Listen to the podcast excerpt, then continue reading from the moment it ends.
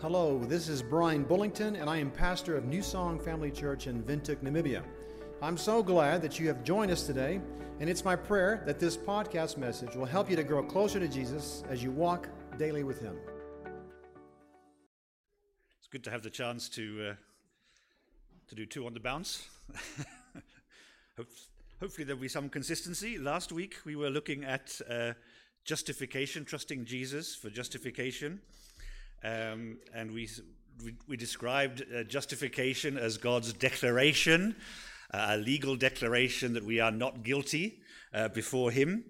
And uh, we, we described uh, uh, someone who is sins and shame are removed in justification, um, but also someone who then is uh, imputed or counted as, as righteous, as Christ is righteous, uh, because uh, God puts that into us. Excuse me, not enough water. Um, so, so uh, uh, last week we were considering um, this, this our status, our identity before God. and you hear people say, oh, my, my God given rights and my God given this and my God given that. Hmm. Um, as if they're uh, establishing their ownership of those things beyond all doubt. Uh, but when it comes to our, our identity in Christ, it is God given. Our identity in Christ is our God given identity because all that we've been talking about last week is given to us by God. Uh, he is the one, uh, Jesus is the one who dies on the cross. Uh, in justification, it is God who declares us to be not guilty. Um, it is God through Christ who removes our sinfulness. It's God the Father uh, who, who credits us with Christ's righteousness. That's our identity in Christ, and it's all given to us by God. It's all a gift on offer. Uh, we don't do anything for this. Um, all, all we have to do is say, Yes, Lord, I want that gift, and, and I want this. uh, and, and God gives us all this. So, so last week we we're thinking uh, all that we were thinking about is, is, is, the, is the work and the activity of God. We, we can never work uh, to, to be good enough to receive it or to earn it. It's all a gift of God, it's our God given uh, identity. Um, it's such an amazing transformation. Uh, it's almost like starting life all over again. And uh, having said that, uh, let's have a look at John chapter 3. Uh, Jesus actually said something very similar. This is what it's like to get this new identity. Uh, now, there was a man, uh, a, a, a, Pharisee, a man named Nicodemus, who was a member of the Jewish ruling council. He came to Jesus at night and said, Rabbi, we know that you are a teacher who's come from God, uh, for no one could perform the signs you are doing if God were not with him. Uh, Jesus replied, slightly segueing, uh, Very truly I tell you, no one can see the kingdom of God unless they are born again. And, and this, is the, this is this new identity. It's, it's so transforming. It's so different to what's gone before. It's like starting life all over again. Now, as uh, Rico will tell you, uh, the word there, born again, in the Greek, uh, is, is, actually has a double meaning. Um, so, in, on the screen, uh, born again is there. Uh, it also means born from above. Uh, in other words, when we are born again, when we take this new identity, uh, God Himself comes down through the, through the Holy Spirit and, and dwells in us. Uh, when, when we take on this new identity. We're a new person, we are new people because we now have we now walk around with God inside us. So it's not only that we are born again, uh, but we are born from above. Now, the thing is, check the conversation that follows, okay, to see how Jesus is picking up one of these meanings and Nicodemus is picking up the other, and they don't really they don't really understand. Nicodemus doesn't get it. Okay, they're both they're both talking about the different aspects of this Greek word anothen, born again. So Nicodemus picks up on the on the the again meaning of the word. How can someone be born when they are old? Nicodemus asks. Surely they cannot enter a second time into their mother's womb to be born. So he's picked up on this born again thing. But then Jesus answered, and the born above meaning, okay? Uh, Jesus answered, Very truly, I tell you, no one can enter the kingdom of God unless they are born of water and the Spirit. You see, he's talking about the born from above. Flesh gives birth to flesh, uh, the firstborn, uh, but the Spirit gives birth to spirit, the birth from above. Uh, you should not be surprised at my saying, You must be born again. The wind blows wherever it pleases. You hear its sound, but you cannot tell where it comes from or where it's going. So it is with everyone born of the Spirit, born from above, you see. So they're having this conversation based around the double meaning uh, of, this, of this word. And, uh, and Nicodemus doesn't really get, at this time, he doesn't really get it. It's very interesting that at the end of the Gospel, uh, he is now a follower of Jesus. Uh, and he does get it eventually, uh, although we don't uh, read about what happened there. So, this amazing new life, new birth, being born again, this amazing thing of being born from above, uh, the, the, God comes down and lives with us. Uh, that's just reinforced in John chapter 14, verse 23. Let's have that there. Jesus replied, Anyone who loves me will obey my teaching. My Father will love them, and we will come to them and make our home with them. And the we there is corporate. That's Jesus, the Father, Son, and the Holy Spirit coming, coming to us and, and making their home with us. This is not just a visit, uh, this, is, this is coming to dwell with us, coming to stay with us. Um, it's not just a visit, it's a permanent residence. And that's, that's, that's, that's what this new nature happened. This is what's happening with our new identity and our new nature. So all that we've said so far, we haven't, we haven't yet actually done anything, okay? As Christians and our new identity, we haven't done anything. We've only received what God has done. Um, all we've done really is said, Yes, Lord, I want this. Thank you. Please give it to me. Okay. We haven't done anything.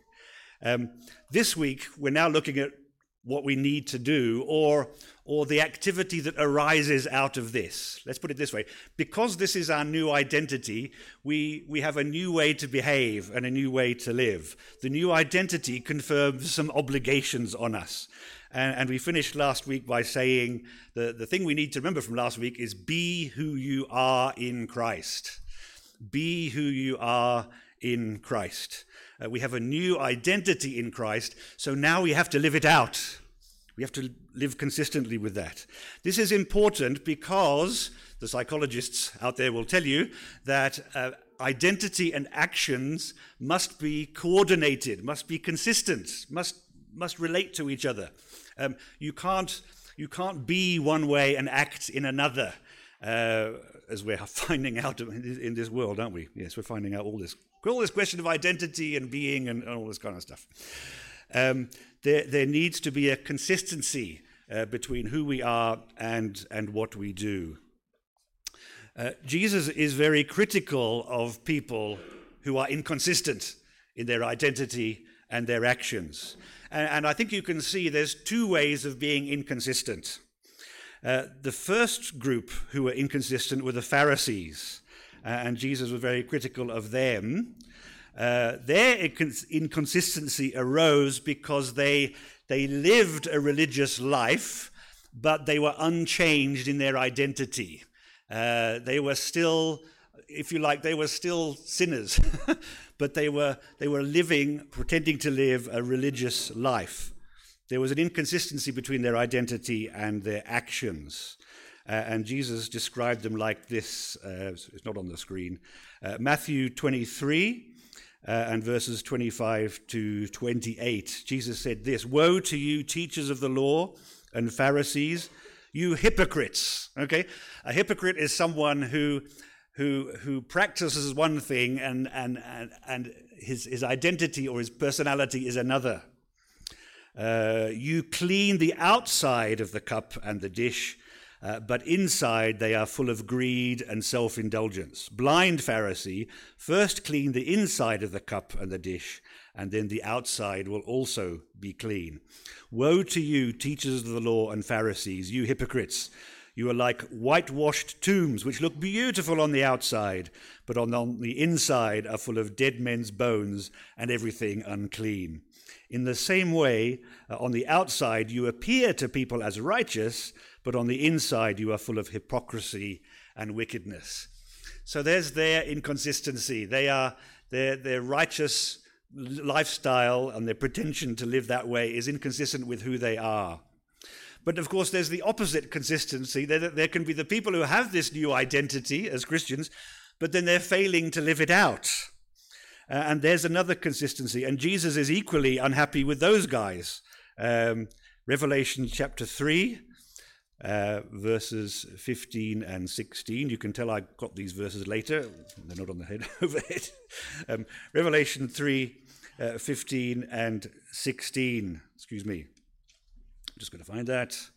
Uh, Jesus says uh, to the church in Laodicea, I know your deeds, and of course their deeds are not sufficient. I know your deeds, that you are neither cold nor hot. I wish you were either one or the other. Uh, so, because you are lukewarm, neither hot nor cold, I'm about to spit you out of my mouth. Jesus doesn't like people who are Christians but who are not living it out either. Uh, they are, he says, I wish you were hot or cold.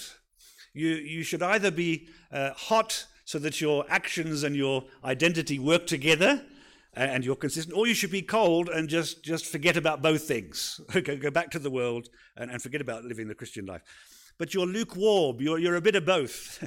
you, have a, you have a Christian identity, but you're not living it out. I know your deeds, says Jesus, and they're not enough. They're not consistent with who you are.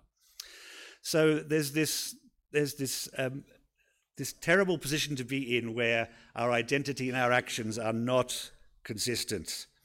Uh, and, uh, and, and yet there's hope. There is hope. have a look at John chapter 15.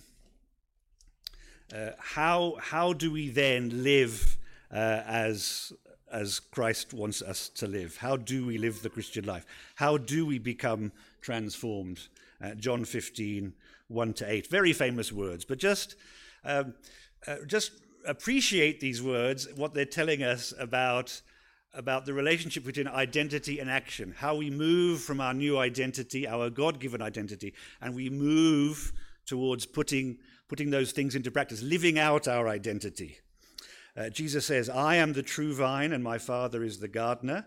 He cuts off every branch in me that bears no fruit, uh, while every branch that does bear fruit he trims clean so that it will be even more fruitful.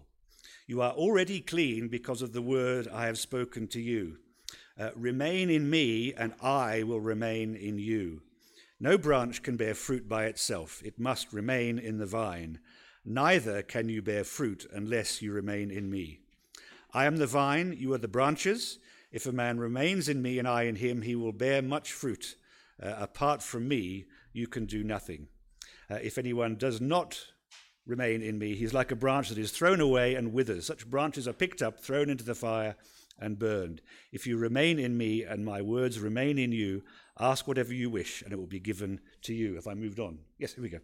Uh, this is to my Father's glory that you bear much fruit, showing yourselves to be my disciples. So we've got this wonderful picture of, of a vine and, and dead branches that are grafted into it uh, to show us uh, the, the, the, relationship between identity and activity. Uh, so Jesus is the true vine, the living vine, and the branches that are grafted in, they're, they're, dead. They're dead branches that are grafted in. There's nothing going on there. There's no fruit, there's no leaves, there's no, th- there's no nothing. and yet the, the cut is made in the stem of the, of the vine, that, that dead branch is put in, and shortly after, the branch lives, leaves come out, and, and grapes appear, and it's like a miracle. It's amazing. But, but can you see what happens? The, the, the, the, the, grafting in is like what we were talking last week. The grafting in is justification and imputation of Christ's righteousness. It's, it's becoming a child of God. It's the new birth. The dead branch is grafted into the vine. It's now part of the vine. Its status and its identity has changed. But then the life of the vine flows into the branch, and the leaves and the grapes are produced. and not because the branch has done anything, really, but because the, the, the, branch is, is locked into the vine, and the life of the vine flows into the branch and transforms it. And, and so this is what we're thinking about this week. Be transformed by trusting in Jesus the, the branches are, in a sense, are trusting in the vine. and, and, the, and, and, they don't have to do anything. They just have, to, just have to remain in the vine, and the life of the vine flows through, and the fruit and the leaves are produced. And, and it's, it's, it's this side of, or it's this part that we're thinking about this morning. How, how, do, how does transformation happen? How, how do we get this new life? How do we live the new life? Well, we get it and we, we, we, we partake in it by, by remaining in the vine. So God makes his home in us, and we make our home in him. He remains in us and we remain in him. And that remaining and that abiding is the key to the, the, the, flow of life from the vine into the branches and the key to the fruitfulness. Uh, somebody said last week, Julie, that uh, I didn't have any C.S. Lewis quotes, so I'm going to set that right this week. Uh, the, the wonderful thing about C.S. Lewis is he takes all this stuff and he makes it simple and understandable, and he writes about it so well. Uh, and I just love what he says about this this, this process, this, this first side of transformation, this relying on Jesus for the new life. Uh, he says this Now we begin to see what it is that the New Testament is always talking about. It talks about Christians being born again, it talks about them putting on Christ, about Christ being formed in us, about our coming to have the mind of Christ. Put right out of your head the idea that these are only fancy ways of saying that Christians are to read what Christ said and try to carry it out, as a man may read what Plato or Marx said and try and carry it out. Uh, they mean something much more than that. They mean that a real person, Christ, here and now, is doing things to you it is not a question of a good man who died 2,000 years ago. It is a living man, still as much a man as you, and still as much God as he was when he created the world, really coming and interfering with your very self, killing the old natural self in you and replacing it with the kind of self that he has. At first, only for moments, then for longer periods Finally, if all goes well, turning you permanently into a different sort of thing, into a new little Christ, a being which, in its own small way, has the same kind of life as God, which shares in his power, joy, knowledge, and eternity. That's C.S. Lewis, whoops, describing what was on the board in John 15. Okay, uh, trusting in Jesus for our transformation, uh, abiding in Him so that His life flows through us and, and produces uh, the leaves and the fruit and everything else that God wants to see. Uh, think of Galatians chapter 5, 22 and 23. The fruit of the Spirit, born from above love, joy, peace, goodness, kindness, patience, faithfulness, gentleness, self control. Uh, the, the, the, fruit of character. I, I suppose the, the, there's two kinds of, of, of, fruit that God wants to see in us uh, fruit of character, who we are. Our, our characters are changed to reflect our new identity, but also our actions, the things we do, uh, should also be the fruit as well. So it's both being and doing uh, that, that God wants to see in our lives and our new thoughts and our, and our, and our new actions. So this is the, this is the first side of transformation. It's trusting in Jesus. It's it's drawing on His life and power uh, to to change us, to to enliven us, and to enable us to live the life that we should live, to, to bearing the fruit. Uh, the branch doesn't bear the fruit, or the branch doesn't produce the fruit. The the branch just bears the fruit. The fruit comes from the life of the vine. The branch is just the the conduit, the channel for the for the life. Um, and and, and the, this first side of transformation, as we said, is focusing on what God does for us. But transformation is a little bit different. You can also call it sanctification if you want a nice phrase for that. Um, our identity is God given, it's, it's all that God does for us in Christ. But transformation and sanctification, it, it, it's, it's, it's our work as well as God's. So it's a little bit different. Transformation, sanctification are different because we are also uh, involved. Uh, and there's uh, a couple of verses in Romans which highlight this. Romans 8, verse 13. Have we got that one? I'm not sure if I. Yes, here we go. Uh, Romans 8:13 highlights this this cooperation in transformation. We have a role to play as well. Uh, Paul says this If you live according to the flesh, you will die. Uh, but if by the Spirit you put to death the misdeeds of the body, you will live. And the second part is the illustration. If by the Spirit, you see, you put to death the misdeeds of the body. There's this cooperation, okay? Um, yes, it's up to us to put to death the misdeeds of the body. We must be determined to resist temptation. We must be determined to, to stop sinning. Uh, we have to do that. It has to be in our own minds and actions and wills to put to death the misdeeds of the body. But we can't do it. We say, Lord, I can't do it. I don't have enough strength. Well, the Lord says, Well, that's fine. Do it by the Spirit. The Holy Spirit is in you to give you the power to say no to temptation and, and, and, and to stop sinning and to actually change your actions and, and be transformed. So, so transformation is a, is, a, is a partnership, a cooperation with God. It's, it's all His power, but it's our will and our determination as well. So if, if we are not determined to put to death the misdeeds of the body, they won't be put to death. Doesn't matter if we have the Holy Spirit with us with all his power. The Holy Spirit says, Well, I can't bring my power to bear because you don't want it. it must be our will and our determination as well as the power of the Spirit working uh, together. Uh, Rico mentioned uh, Romans chapter 12. We'll just go there as well. So there's another addition. Uh, something else we can do or uh, another part of the cooperation, the, the, work that we do on our side. Uh, Romans chapter 12, verses 1 to 2, you'll know these verses as well. Uh, Paul says, Therefore, I urge you, brothers, in view of God's mercy, to offer your bodies as living sacrifices, holy and pleasing to God, which is your spiritual worship. Uh, do not confirm any long, sorry, conform any longer to the pattern of this world, but be transformed by the renewing of your mind. Then you will be able to test and approve what God's will is his good, pleasing, and perfect will. And I want to focus there on the command be transformed by the renewing of your mind. Okay?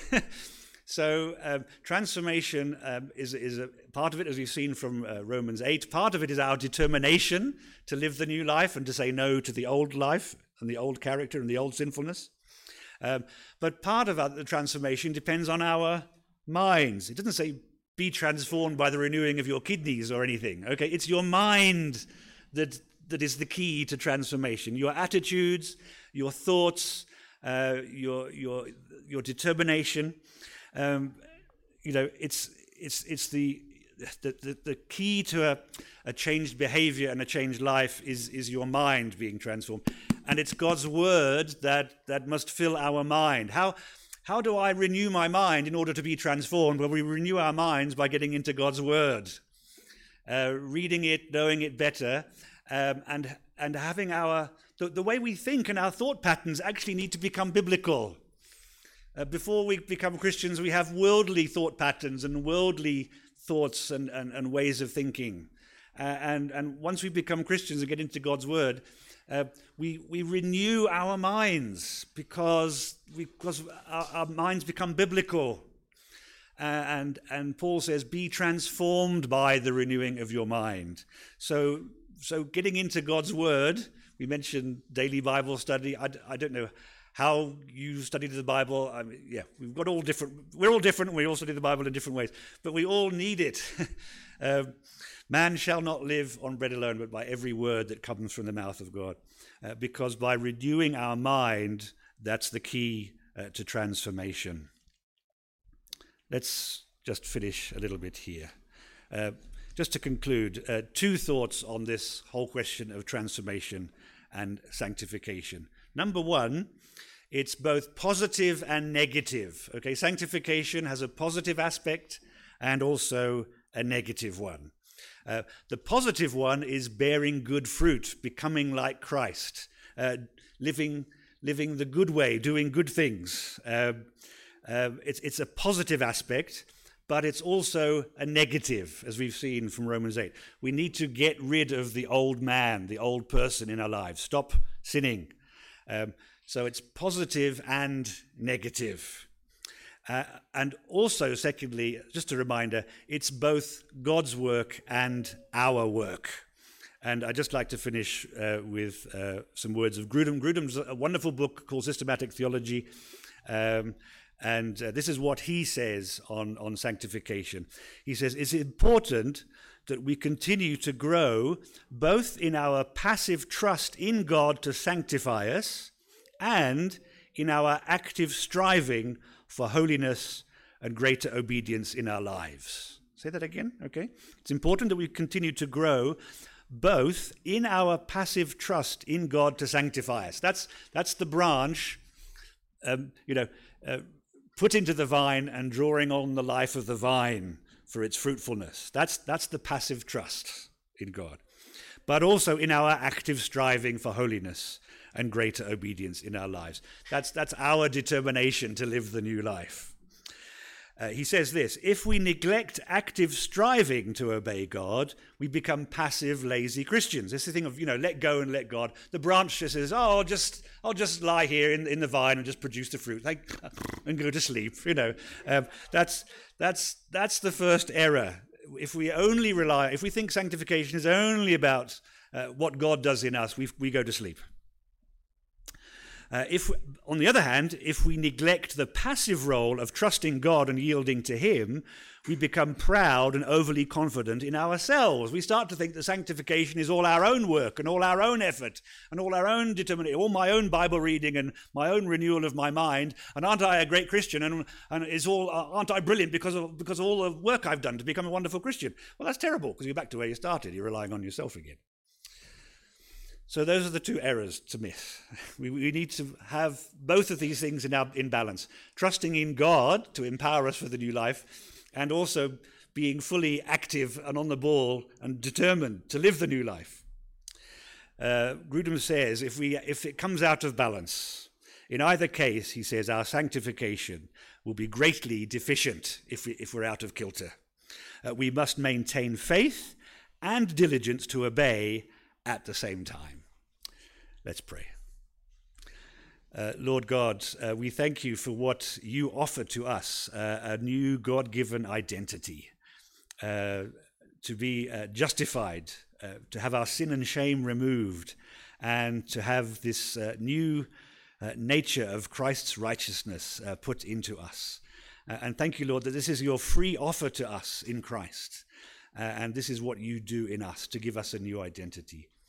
Uh, but thank you, Lord, also you don't let us stay there. You, you ask us to, to become who we are in Christ. You ask us to, uh, to draw on all this life and this new identity and to, and to become changed people, uh, to become little Christs, uh, and, and to, to, to reflect you in both uh, who we are and in what we do. Lord, help us. Help us to maintain this consistency of, of trusting in you uh, to live the new life uh, and yet also to, to be totally determined to live it for ourselves and to be de- totally determined to do away with sin and evil mm. in our lives and to, to grasp hold of the life that you want us to live. Lord, mm. how can we do this on our own? We can't. We do this uh, by your Spirit. And we thank you, Father, Son, and Holy Spirit, that, that you do come to us and dwell with us and remain with us and live with us, even as we abide and live and remain in you. Mm. Uh, Lord, help us, we pray. In Jesus' name, Amen. This is Rico Veka, and I am also a pastor at New Song Family Church. I want to thank you for listening to this message today, and it is my hope that you will join us again for another New Song Family Church podcast.